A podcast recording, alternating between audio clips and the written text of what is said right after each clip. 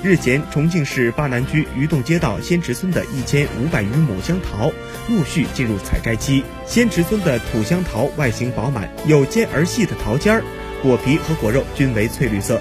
成熟后，果肉和果核能够自然分离。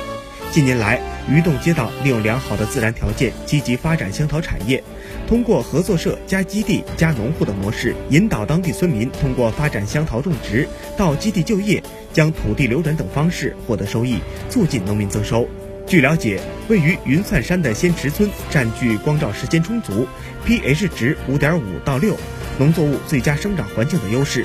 并使用有机肥促进土壤改良，才结出了仙池村独一无二的土香桃。